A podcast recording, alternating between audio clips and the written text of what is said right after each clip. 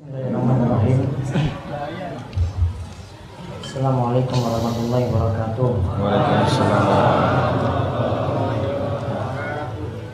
Alhamdulillahirabbil alamin. Hamdan katsiran thayyiban barakan fi Mic-nya nggak ada kama yuhibbu rabbuna wa yarda. Wa asyhadu an la ilaha illallah wahdahu la syarika lah wa asyhadu anna Muhammadan abduhu wa rasuluh.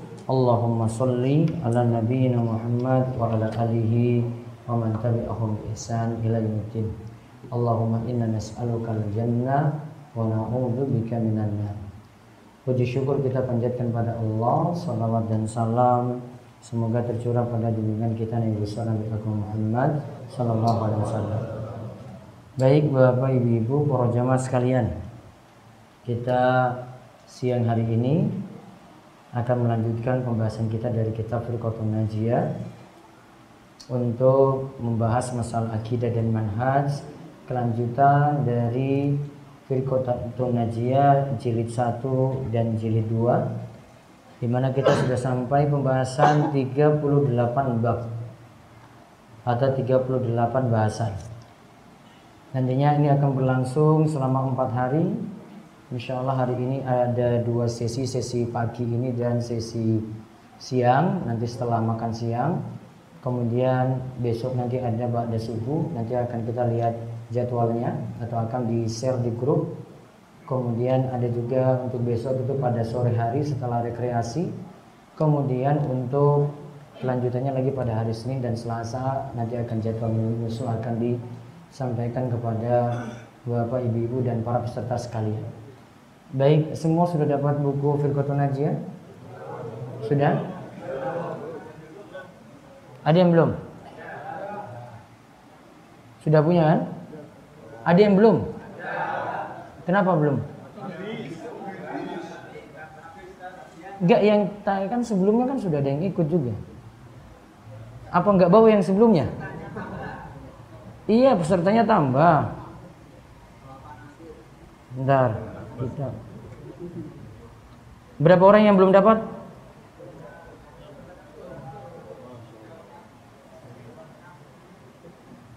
Kalau sudah tambah 350 loh itu.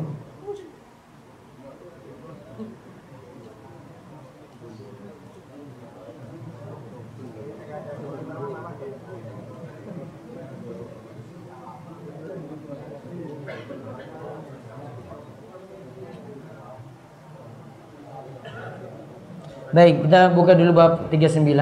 Di bagi yang belum dapat uh, karena di luar perkiraan. Bisa jadi gini. Uh, kemarin sudah ditutup kuota, masih ada yang daftar, tiba-tiba bawa teman begitu. Jadi sebenarnya kuotanya suruh daftar ulang, daftar ulangnya bareng teman. Jadi nambah lagi gitu. Dan ada yang di luar perkiraan makanya membludak uh, pendaftaran nanti jadi perbaikan nanti ke depan insya Allah. Nanti uh, kita pun lagi dicari lagi untuk dipersiapkan. Baik, kita lihat bahasan ke-39, kita bahas satu bab dulu. Pokoknya setiap ini bukan pakai menit namun pakai berapa jam, namun satu bab satu bab. Satu bab selesai istirahat, terus satu bab selesai istirahat lagi. Nanti ada sesi untuk tanya jawab. Namun sebisa mungkin nanti bertanya seputar materi yang nanti disampaikan biar nanti lebih fokus. Kalau ada yang tanya tentang materi jomblo, saya pending dulu nanti. Ya, walaupun nanti jomblo-jomblo kena nanti. Ya, resikonya kamu, kamu jomblo ya kayak gitu. Ya, namun kalau tanya seputar itu lagi saya sudah kurangi dulu ini, bukan porsinya. Nanti biar fokus pada uh, pertanyaan-pertanyaan yang penting-penting dulu. Jadi tanya yang penting nanti akan diseleksi dulu, baru nanti kita jawab. Ya, dan uh, kesempatan yang lainnya kalau ada masalah-masalah penting yang ditanyakan nanti bisa tanyakan ke saya langsung. Namun kalau untuk kajian ini kita fokus sesuai dengan materi. Baik, bahasan ke-39 judulnya musibah, penyebab dan solusinya. Terakhir kan kita bahas tentang masalah ada kesyirikan, kemunafikan ya sampai tentang cabang-cabang iman. Sekarang kita lihat apa penyebab musibah itu terjadi. Kita lihat pembahasan oleh Syekh Muhammad bin Jamil Zainu. Monggo dibaca. Al-Quran telah menyebutkan beberapa sebab terjadinya musibah yang menimpa umat Islam serta bagaimana solusi pemecahannya. Di antaranya adalah firman Allah, Yang demikian itu adalah karena Allah sekali-sekali tidak akan mengubah suatu nikmat yang telah dia anugerahkan kepada suatu kaum kalau mereka sendiri tidak mau mengubah apa yang ada pada diri mereka. Quran surat Al-Anfal ayat 53. Juga firman Allah, dan segala musibah yang menimpa kalian adalah disebabkan oleh perbuatan tangan kalian sendiri dan Allah memaafkan sebagian besar dari kesalahan-kesalahan kalian. Quran surat Asy-Syura ayat 30. Allah juga berfirman, munculnya kerusakan di darat dan di laut yang disebabkan oleh perbuatan tangan manusia adalah sebagai pelajaran dari Allah agar mereka merasakan akibat dari perbuatan yang mereka lakukan sehingga diharapkan mereka mau kembali ke jalan yang benar. Quran surat Ar-Rum ayat 41.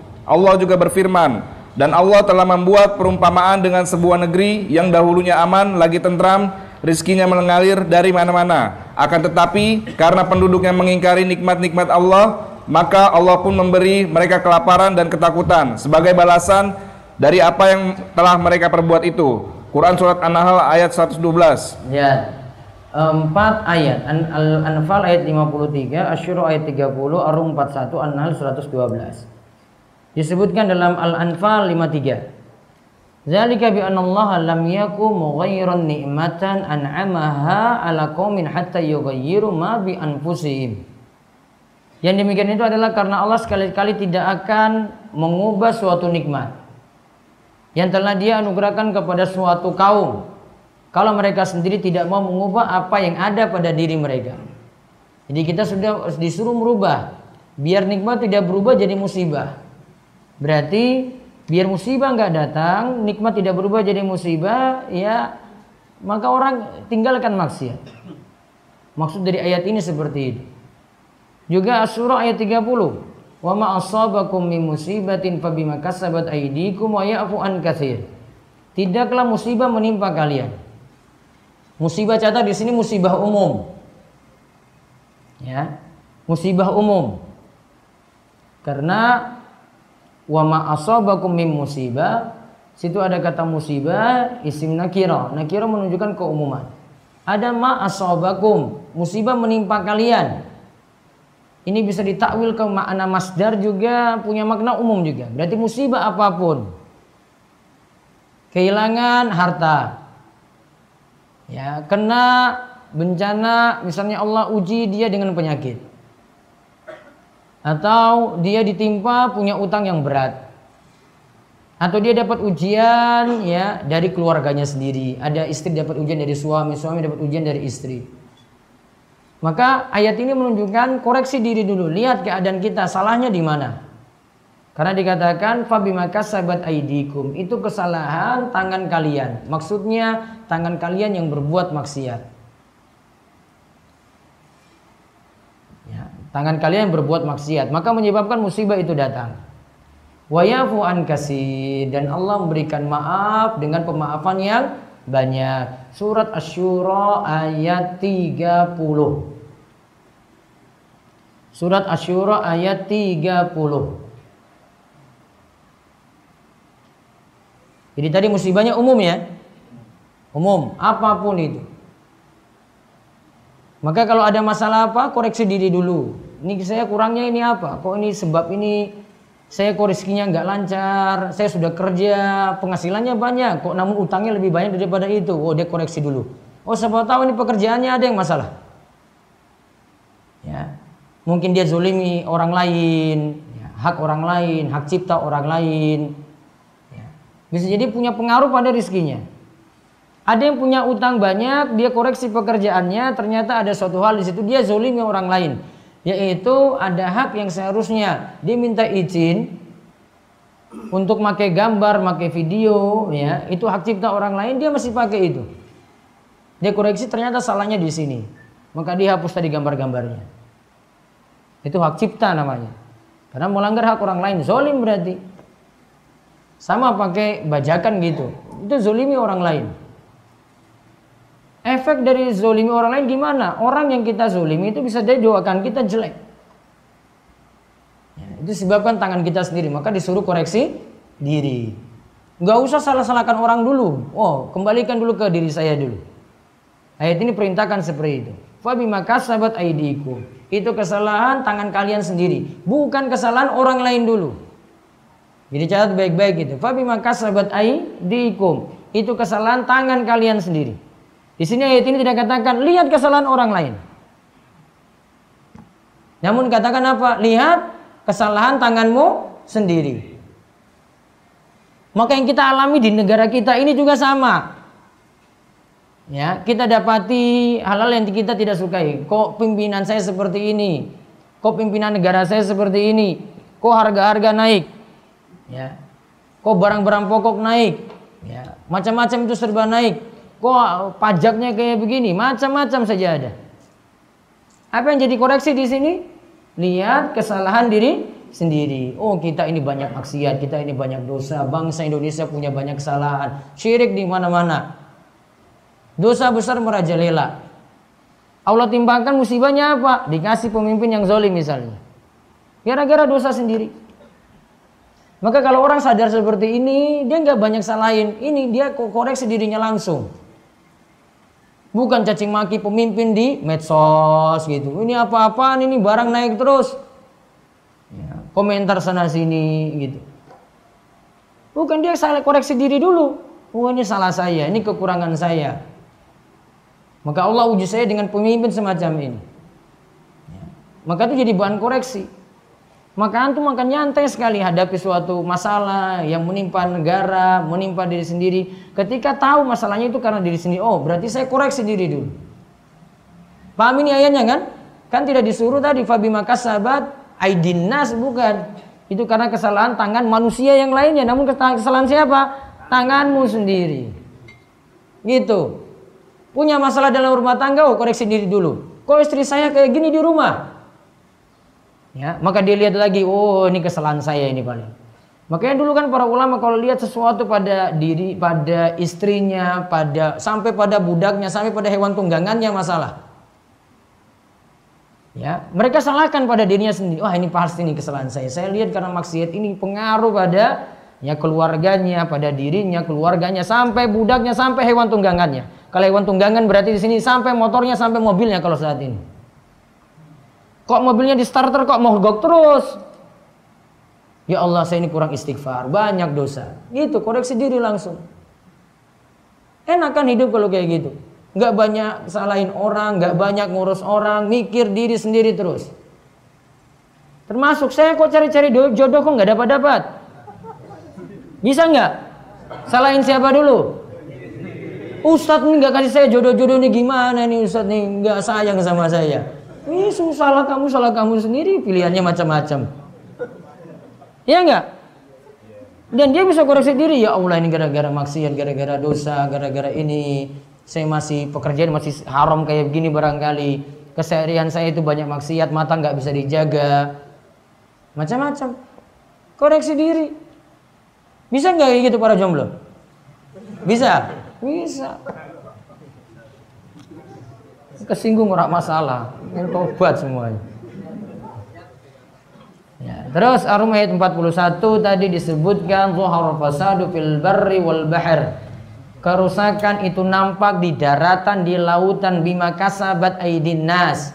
Liyudhikahum ba'dalladzi amilu la'allahum yarji'un. Kerusakan terjadi di daratan, di lautan itu karena kesalahan kita manusia. Ya, kesalahan kita manusia. Di sini Allah tidak katakan ini karena terjadi kerusakan karena fenomena alam biasa. Tsunami terjadi, wah itu memang sudah ada. Ya tsunami terjadi gempa bumi ada pergeseran di situ lempeng bumi akhirnya airnya itu pasang kemudian menimpa kita. Iya itu analisis duniawi kamu pakai. Namun coba seleksi lagi itu gimana pergeseran itu bisa terjadi? Masa terjadi dengan sendirinya? Masuk akal nggak? Kok masa bisa bergerak sendiri gitu? Pasti kan ada sesuatu. Iya kalau pakai logika liberal kayak gitu.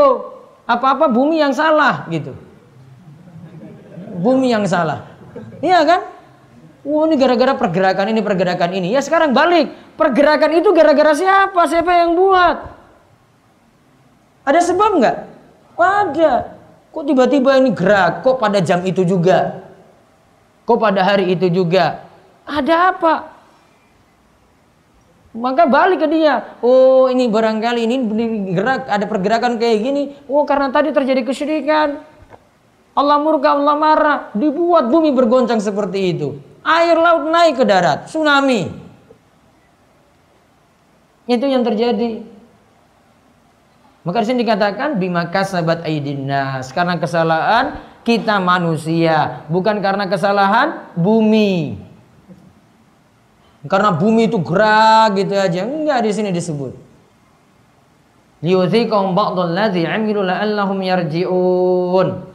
Agar mereka merasakan akibat dari perbuatan yang mereka lakukan sehingga diharapkan mereka mau kembali ke jalan yang benar.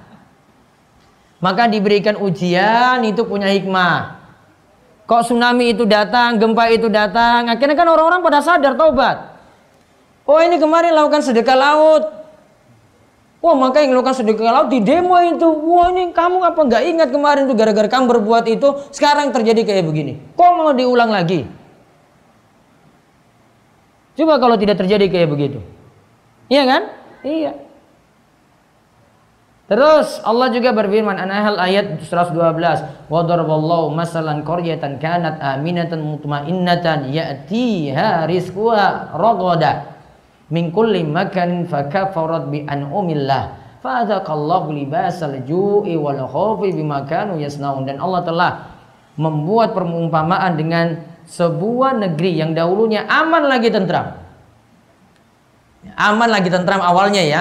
Rizkinya mengalir di mana-mana rizkinya lancar. Akan tapi karena penduduknya mengingkari nikmat-nikmat Allah. Nah berarti sebabnya apa? Mengingkari nikmat-nikmat Allah. Nggak mau bersyukur Dicatat, mengingkari nikmat Allah apa? Enggak mau bersyukur. Maka Allah pun memberikan kelaparan. Padahal tadi itu makmur. Jadi lapar, jadi penuh ketakutan sebagai balasan dari apa yang telah mereka perbuat. Balasan dari apa yang mereka perbuat itu apa? Dosa tadi, kufur nikmat, tidak mau bersyukur.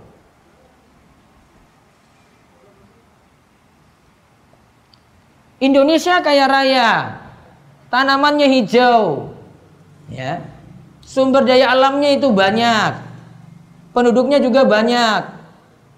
Harusnya secara logika kan kita lebih makmur harusnya daripada negeri yang kering. Harusnya Indonesia itu lebih makmur daripada Arab Saudi. Iya enggak? Logikanya kayak gitu kan? Arab Saudi nggak ada pohon, air itu nggak ada, tanahnya tandus, gunungnya itu batu, namun itu di sana sekolah yo gratis. Sekolah gratis. Tiap bulan malah dikasih negara uang saku 890 real. Negaramu kasih nggak uang saku? Kasih nggak? Tiap bulan ini sudah ada cek langsung di ATM. Alhamdulillah gitu. Dapat uang langsung di ATM itu coba. Cuma gara-gara belajar itu. Negerinya kering nggak? Kering. Namun airnya itu, airnya itu nggak mati ya seperti di rumahmu. Airnya itu ngalir terus. Nggak ada itu ceritanya itu di hotel-hotel Saudi itu. Wah, airnya seminggu nggak ngalir, nggak ada ceritanya. Kalau di tempat kita ada, apalagi Gunung Kidul. Wah PDM di sana itu pipanya putus, ya sudah seminggu nggak mandi-mandi. Karena dari apa Renean sana munggah airnya ya kan? Akhirnya munggah sana itu masalah pipanya putus. Ya sudah berarti nggak ada air. Sana padahal itu narik air itu dari air laut itu, air laut di des, desalinasi. Diolah dari air laut ke jadi air tawar, dialirkan ke ke tempat-tempat yang ada di kota Saudi coba. Makmur, kok tanamannya bisa ada yang hijau? Disiram pakai air itu dialirkan kalau pagi hari. Harusnya kan secara logika mana yang maju harusnya? Indonesia. Jumlah penduduknya banyak, pulaunya banyak, rempah-rempahnya banyak, sumber daya alamnya juga banyak. Namun akhirnya Indonesia punya utang paling banyak. Betul nggak? Rakyatnya kayak begini. Ya sudah. Sumuk-sumuk neng DS coba panas-panas di DS gitu. Kan bisa koreksi kita ya Allah, sana kok makmur sekali. Sana bisa makmur. Ibadahnya yang beda. Kita sholat lima waktu, ya kalah dengan sana lima waktu sana itu kendaraan pada berhenti berhenti. Kita sholat Jumat saja itu di jalan raya itu masih rame itu. Betul nggak? Sholat Jumat aja itu di kota-kota boleh itu ada kendaraan yang mau berhenti itu sedikit aja itu. Yang lainnya kok nggak berhenti? Ya memang nggak sholat Jumat. Ya, rame aja itu berkeliaran. Uh, sana itu sepi kalau Jumat kalau Jumatan di jalan itu. Kan dikasih libur juga. Tandanya aja kayak begitu. Di sini kita masih pakai perhitungan. Kalau mau buka toko, yang mau tutup waktu sholat masih hitung-hitung. Sana itu pelanggan masuk toko diusir ini. Oh ini sudah mau azan nih 40 menit lagi. Keluar dari toko kami. Coba di Indonesia kayak gitu coba. Orang payu jelas. Sana kayak begitu. Coba nanti kalau umroh atau haji nanti lihat aja tuh di sana keadaannya itu. Nggak ada waktu sholat tuh mau buka toko itu, nggak berani dia. Beda. Maka awalnya ada negeri yang makmur, banyak rizki, kemudian jadi apa? Jadi kelaparan, rizkinya sulit. Disebabkan karena apa? Mengingkari nikmat, kurang bersyukur. Maka ganti itu, jadi rajin bersyukur. Mau dapat hidayah rajin bersyukur bagaimana? Ngaji, tolabul ilmi. Gak bisa jalan yang lainnya lagi. Orang mau sadar bersyukur itu kalau dapat ilmu dulu. Gak bisa itu dengan bercara bersyukur itu dengan cara yang lain selain dari majelis ilmu itu. Mau demo, mau suruh orang, mau suruh orang bersyukur nggak bisa. Demo di jalan-jalan, weh rakyat Indonesia semuanya harus bersyukur gitu. Demo besar-besaran coba. Apa? Jadi sadar orang bersyukur? Jadi sadar teriak-teriak di jalan? Pakai spanduk besar-besar, hei kita harus bersyukur nih supaya nikmat itu datang gitu. Mau sadar rakyat Indonesia? Nggak ada. Bukan itu solusinya. Datang ke majelis ilmu ngaji. Nggak ada jalan lain bapak ibu. Nggak ada jalan lain itu para jamaah. Ngaji, walaupun sampai korbankan waktu. Ustadz saya ngaji di sini ini cuti ini, alhamdulillah. Mudah-mudahan diganti rezekinya. Ustadz saya sampai saya sampai tutup angkringan saya, alhamdulillah pak. Saat saya punya toko ini tak tutup dulu empat hari ini. Alhamdulillah. Mungkin-mungkin nanti dikasih rezeki lancar itu. Justru mikir dunia terus mikir angkringan terus mikir toko terus ya ora ini berkah kesinggung meneh. iya, sekali-sekali itu korbankan waktu. Mikir dunia terus coba. Ya, kalau nggak mikir angkringan, ya mikir pakan, mikir sapi. Hmm, iya kan? Kena meneh, simbah ini gilirannya. Sudah, sapi nanti ini aja. Nitip orang itu kamu yang ingin sapi saya, sudah. Kalau sapi buat masalah, yo didol wae nih rampung dijual aja sapinya gawe masalah gara-gara sapi itu sampai orang nggak puasa loh itu. Iya nggak?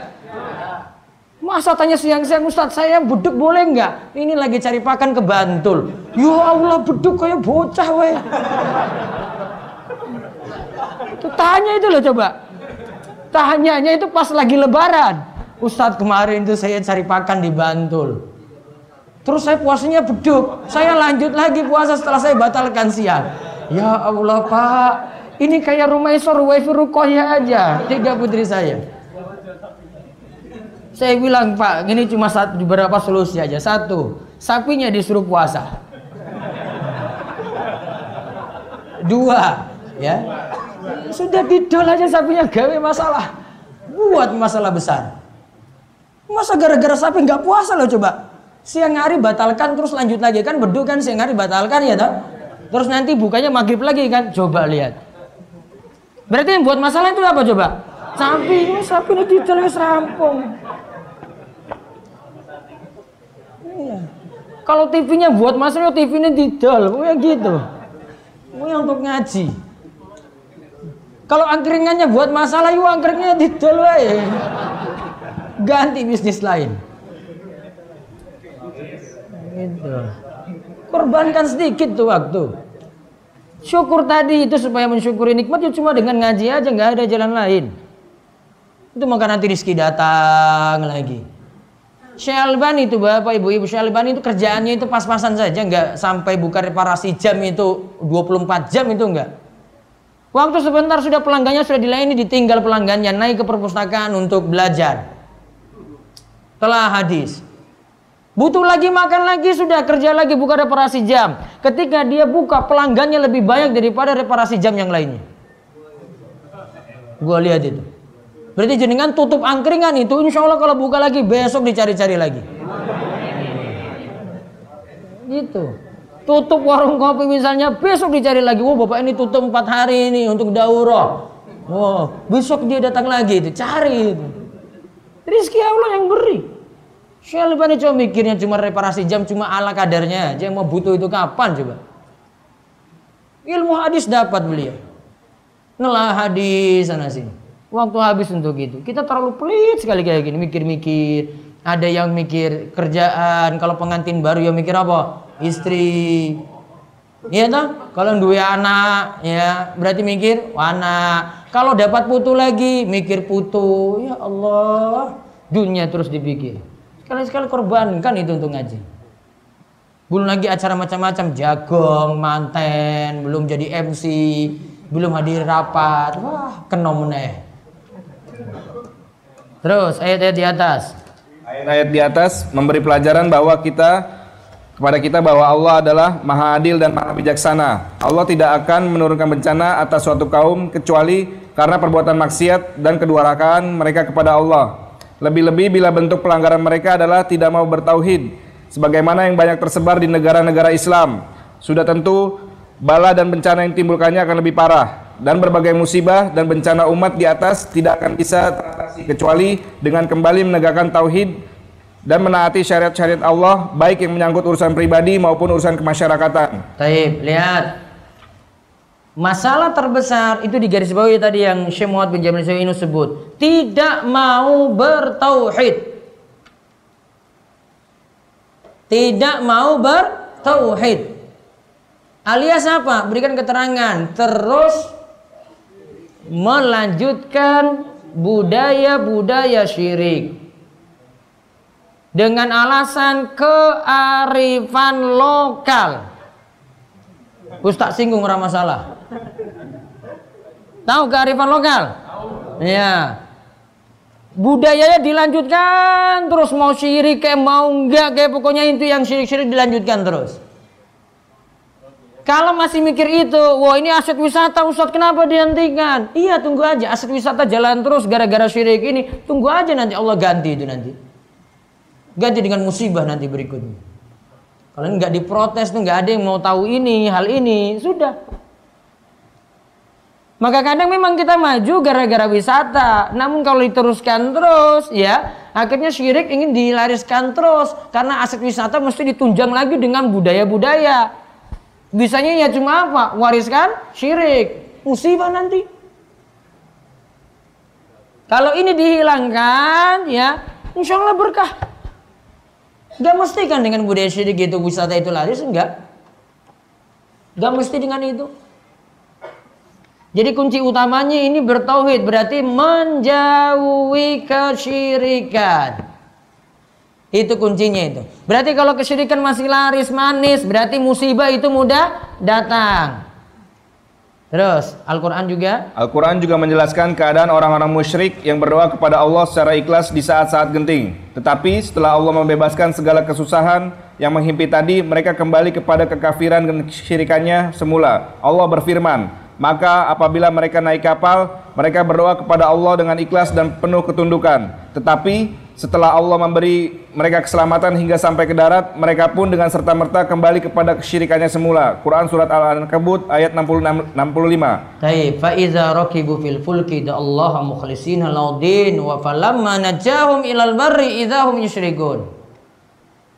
Orang musyrik itu ketika di tengah lautan, di atas kapal, mereka itu mau kena ombak besar, da Allah mukhlisina lauddin. Mereka mengikhlaskan doa pada Allah. Langsung berdoa pada Allah, minta ya Allah selamatkanlah saya dari ombak yang besar ini. Selamatkanlah saya dari guncangan-guncangan ini. Sama kalau kita naik pesawat itu kena turbulensi, wah itu semuanya istighfar astagfirullah, astagfirullah ya Allah, selamatkanlah saya gitu. Ya kan? Pas landing sudah turun, alhamdulillah, bukan alhamdulillah langsung. Wih, gimana itu tadi itu? Kamu merasakan apa tadi? Kamu tadi baca doa apa coba? Dia nggak ingat tadi itu. Wah, dengan ekspresi yang berbeda. Biasa seperti itu kita. Sudah lupa lagi. Maka kalau orang musyrik ketika mereka balik lagi ke daratan selamat mereka lanjut berbuat syirik. Namun sejatinya kata Syekh Muhammad bin Abdul Wahab orang musyrik zaman dulu berbeda dengan orang musyrik zaman ini. Kalau zaman dulu seperti itu, ketika dapat musibah mereka langsung berdoa pada Allah, ya Allah selamatkanlah saya. Namun kalau orang masra, orang musyrik saat ini, orang musyrik saat ini saat susah. Yo syirik. Ya ketika senang juga syirik. Di mana-mana syirik. Kapan pun itu. Lagi kena musibah baru tsunami ini coba lihat. Habis tsunami habis gempa bumi masih kasih sedekah laut lagi biar lebih selamat lagi katanya. Ini orang mikir tadi. Nggak mikir dia. Kalau mau berpikir saya tahu nih saya koreksi diri. Wah ini gara-gara ini tadi kesyirikan. Oh berarti kesyirikan ditinggalkan bukan dilanjutkan. Terus begitulah keadaan orang-orang musyrik. Begitulah keadaan orang-orang musyrik sungguh menyedihkan. Kebanyakan umat Islam dewasa ini ketika ditimpa kesusahan pun mereka menyeru, "Wahai Rasulullah" atau "Wahai Syekh Abdul Qadir Jailani" atau "Wahai Syekh Rifai" atau "Wahai Syekh Margoni" atau "Wahai Syekh Badawi" dan sebagainya. Jadi mereka menyekutukan Allah di saat susah maupun di saat gembira. Mereka melanggar firman Allah dan sabda Rasulullah Sallallahu Alaihi Wasallam. Sesungguhnya kekalahan umat Islam ketika perang Uhud pun disebabkan oleh sebagian para pemanah tidak menaati perintah pemimpin mereka, yaitu Rasulullah Sallallahu Alaihi Wasallam. Mereka merasa heran dan kekalahan tersebut. Maka Allah pun berfirman, katakanlah itu adalah akibat dari kesalahan kalian sendiri. Quran surat Ali Imran ayat 165. Ketika dalam perang Hunain, sebagian umat Islam berkata, kita tidak akan terkalahkan oleh pasukan yang sedikit jumlahnya itu. Tetapi kenyataannya mereka kalah. Allah mencela mereka dengan firman-Nya. Dan ingatlah, peperangan Hunain yaitu di waktu kalian berlaku kecongkak. Karena banyaknya jumlah pasukan kalian. Tetapi jumlah kalian yang banyak itu tidak bermanfaat bagi kalian sedikit pun. Quran Surat At-Taubah ayat 25. Nah lihat dulu. Ketika orang-orang saat ini tertimpa kesusahan, malah mereka itu meminta selamat, minta doanya pada Rasulullah. Ada juga Syekh Abdul Qadir Jailani. Ini yang paling terkenal ya. Kalau Syekh Rifai, nggak kenal kan? Nggak. Kalau Syekh apa tadi? Margoni, kenal juga nggak? Syekh Badawi, nggak kenal juga. Syekh Abdul Qadir paling kenal itu. Kenal ketika kapan? Tahlil apa? Ila hadrati Syekh Abdul Qadir Jailani Al-Fatihah gitu. Oh.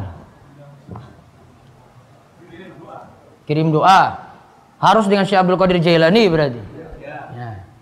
Nah itu coba lihat. Mantap kalau sebut dengan Syekh Abdul Qadir Jailani. Kalau Syekh Abdul Qadir Jailani nggak dibawa-bawa itu wah kena kualat nantinya. Maka mereka ketika susah malah minta doa pada selain Allah, pada wali-wali tadi yang sudah meninggal dunia. Enggak boleh. Kemudian juga dikatakan perang Uhud, kita kaum muslimin ketika itu kalah juga gara-gara kesalahan maksiat. Maksiatnya apa? Tidak mau taat pada Rasul. Ya. Tidak mau taat pada Rasul. Bukan yang lainnya, bukan karena kalah senjata. Bukan karena kalah orang, bukan. Dulu ketika perang yang lainnya sebelumnya perang Badar itu bisa menang, orangnya sedikit. Perang Uhud sama juga kalah pasukan juga. Kalau keadaannya seperti perang Badar harusnya bisa menang kalau mereka itu mau manut pada Nabi SAW. ada pemanah yang di sekitar 70 orang itu ada di Bukit Pemanah. Ya. Ada di Bukit Pemanah. Bukan di Gunung Uhudnya, di Bukit Pemanah. Ketika itu disuruh tunggu situ kalian ya, jangan sampai turun kecuali nanti Rasulullah SAW suruh turun. Wah, pasukan ketika itu sudah mengalahkan pasukannya Khalid bin Walid. Gonimah harta rampasan perang sudah siap diambil. Ketika tahu gonima ini sudah mau diambil, ya, wah gonima, gonima, gonima. Orang-orang yang berada di gunung pemanah tadi itu pada turun dari situ. Wah, kita lagi dapat gonima. Padahal tadi disuruh apa? Tetap di situ sampai Nabi SAW suruh turun. Akhirnya Khalid bin Walid lihat di sini, wah kaum muslimin sudah lalai itu. Mereka nggak nggak jaga lagi gunung pemanah. Dia putar haluan, nembak dari belakang. Ya, nembak pasukan, ya punya serang itu dari belakang. Pukul mundur lagi pasukan kaum muslimin sampai banyak yang terluka di antara yang jadi korbannya itu Hamzah ya dan ada sekitar 70 syuhada yang lainnya ketika perang Uhud. Kalah ketika itu sampai Rasulullah SAW pun terluka. Ya, sampai Rasulullah SAW pun terluka. Maka ini menunjukkan ada kesalahan ketika itu karena tidak mau manut pada perintah Nabi Shallallahu Alaihi Wasallam. Sama juga ketika perang Hunain seperti itu. Jumlahnya mereka remehkan yang lainnya, makanya ditimpa musibah dengan mudah. Nah sekarang lihat Umar bin Khattab. Umar bin Khattab pernah menulis surat kepada Panglima Perang Sa'ad bin Abu Waqqas yang sedang berada di Irak. Janganlah kalian mengatakan sesungguhnya musuh kita lebih jahat dari kita, maka mereka tidak akan bisa menguasai kita. Sebab terkadang suatu kaum bisa saja dikuasai oleh kaum yang lebih jahat dari mereka. Sebagaimana, sebagaimana kaum Bani Israel dikuasai oleh orang-orang kafir majusi disebabkan oleh perbuatan maksiat mereka. Maka mohonlah pertolongan kepada Allah terhadap keburukan diri kalian sendiri sebagaimana kalian mohon pertolongan terhadap musuh-musuh kalian. Ya Umar bin, bin Khattab menulis surat kepada Sa'ad bin Abi Waqqas yang sedang berada di Irak. Janganlah kalian mengatakan sungguhnya musuh kita lebih jahat dari kita maka mereka tidak akan menguasai kita. Sebab terkadang suatu kaum bisa saja dikuasai oleh kaum yang lebih jahat dari mereka. Sebagaimana kaum Bani Israel dikuasai oleh orang-orang kafir majusi disebabkan oleh perbuatan maksiat. Jadi kita kalah itu karena banyak maksiat. Kaum muslimin masih lanjutkan kesyirikan. Kaum muslimin masih terjerumus dalam dosa-dosa besar. Itu buat kaum muslimin itu kalah maka di sini katakan mohonlah pertolongan kepada Allah terhadap keburukan diri kalian sendiri. Jangan salahkan musuh, namun koreksi diri dulu. Sebagaimana kalian mohon pertolongan terhadap musuh-musuh kalian. Berarti kesimpulannya dari pembahasan ini, sebab musibah datang dua sebab penting. Yang pertama, tidak taat pada perintah Nabi. Yang kedua, disebabkan dosa atau maksiat. Yang pertama apa? Tidak mau taat pada perintah Nabi seperti tadi perang Uhud. Yang kedua, banyak dosa atau maksiat. Solusinya bagaimana kalau begitu? Itiba pada Nabi solusinya. Satu, itiba pada Nabi. Jadi pengikut Nabi SAW yang sejati. Ikut manhajnya Nabi SAW ikut cara beragamanya Nabi Shallallahu Alaihi Wasallam. Agamanya masih murni, gak campur sana sini.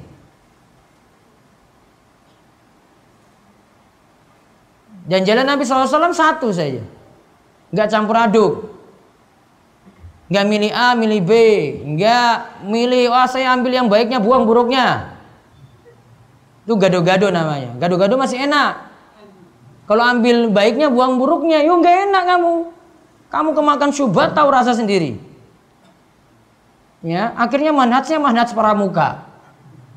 Enggak enggak jelas. Apa? Di sini senang, di sana senang. Iya kan pramuka kan? Iya. Wah sini ahli syirik ngikut. Wah sini bolehkan jimat ngikut. Yang ini bolehkan kesyirikan kesyirikan, selawat selawat syirik ngikut. Wah yang penting kan umat Islam itu bersatu. United ah orang singgung orang lagi lah ah nggak usah apa-apaan bersatu masa yang pakai jimat dengan orang yang bertahu itu bersatu coba gimana Masa ikuti ajaran Nabi dengan yang eh, bela-bela kebid'ahan kok bersatu itu gimana coba? Bersatu di atas apa? Coba bersatu ya. Ini satu majelis nih. Lihat temannya itu pakai akik besar itu dia pakai jimat coba lihat. Bawa itu. Terus subhanallah biji tasbihnya segini besarnya itu. Bawa ke sini. Dikalungkan di leher. Ya, dia cuma zikir Saya Yang lainnya ngaji lagi dengar kajian. Subhanallah, subhanallah, subhanallah, subhanallah, subhanallah. Geleng-geleng aja coba. Kamu bersatu dengan orang kayak gitu. Ini bolehkan musik, wah ini enggak. Yang sana lagi lagi nge-rap ya, misalnya. Kan ada rap Islami kan? Ya, ada yang nge-rap di situ. Wah ini nyantai-nyantai aja. Kamu kemungkarannya mana coba? Mana amar ma'ruf nahi mungkarnya? Masa dibiarin kayak begitu? Yang ini dakwahi di kafe, masuk kafe, gitaran supaya orang tobat gitu. Lihat cewek-cewek cantik, orang nganggo jilbab, ya celananya kayak gitu, roknya kayak gitu. Dakwah kayak begitu. Rusak itu gara-gara tujuan baik. Tadi manas apa namanya? Pramuka, bukan manasnya Nabi, bukan jalan hidupnya Nabi. Ikuti jalan hidup Nabi yang masih murni, nggak campur-campur. Gak ada Nabi SAW itu pilih mana saja itu jalan hidup mana saja itu nggak ada. Ada yang sudah jelas ikuti yang sudah jelas gitu. Firqatun Najiyah itu cuma satu. Prinsipnya sudah jelas dalam kitab-kitab akidah seperti ini. Itu sudah ada. Nggak campur-campur sana sini. Nggak ada istilahnya itu bersatu, bersatu. Islam iya pengen bersatu, namun bersatu di atas apa dulu? Bersatu di atas tauhid, di atas sunnah Nabi Sallallahu Alaihi Wasallam gitu. Harus jelas. Tauhidnya bagaimana harus jelas juga. Kung sana penyembah kubur kok saya bareng dia itu. Saya kok nggak ingkari dia. Masa nggak ada amar ma'ruf nahi mungkar? Oh saya nggak biasa jikir keras-keras kok saya bareng-bareng dia saya juga nggak ingkari dia itu. Padahal Nabi SAW nggak pernah jikir keras-keras kayak gitu. Iya nggak? Masa nggak ada amar ma'ruf nahi mungkar biarin aja. Sudahlah, bagimu agamamu, sudah bagiku agamaku saja. Gak ada kayak gitu. Islam itu kenal amar ma'ruf nahi mungkar. Gitu. Ada yang diingatkan. Justru kita senang ketika ada yang ingatkan kita kalau kita salah. Mas, kamu di sini ada yang keliru ini. Ada yang ingatkan. Alhamdulillah. Harus senang gitu. Wah, ada yang ingatkan saya ini. Diluruskan ajarannya. Karena nggak bisa macam-macam kalau dalam masalah agama ini. Ya. Kalau masalah dunia silakan itu. Kamu pakai prinsip tadi, pakai prinsip pramuka silakan. Kamu ngaji ke dosen ini, ngaji dosen sana, ambil ilmu ini, ilmu sana. Wah biasa kalau ilmu dunia. Macam-macam. Kalau ilmu agama harus pilih yang baik. Ya, ustadz yang jelas ajarannya gitu. Nggak bisa macam-macam. Makanya ini fungsinya kita pelajari firqatun najiyah di saat orang-orang itu nggak ngerti lagi tentang masalah manhaj, nggak ngerti lagi tentang masalah akidah. Ngaji ini amburadul coba. Senangnya itu bukan di majelis ilmu. Senangnya nanti kalau semangatnya pas demo-demo besar itu baru semangat. Kan sebentar lagi kan? Wes istirahat dulu lah, saya capek itu ngomong-ngomong demo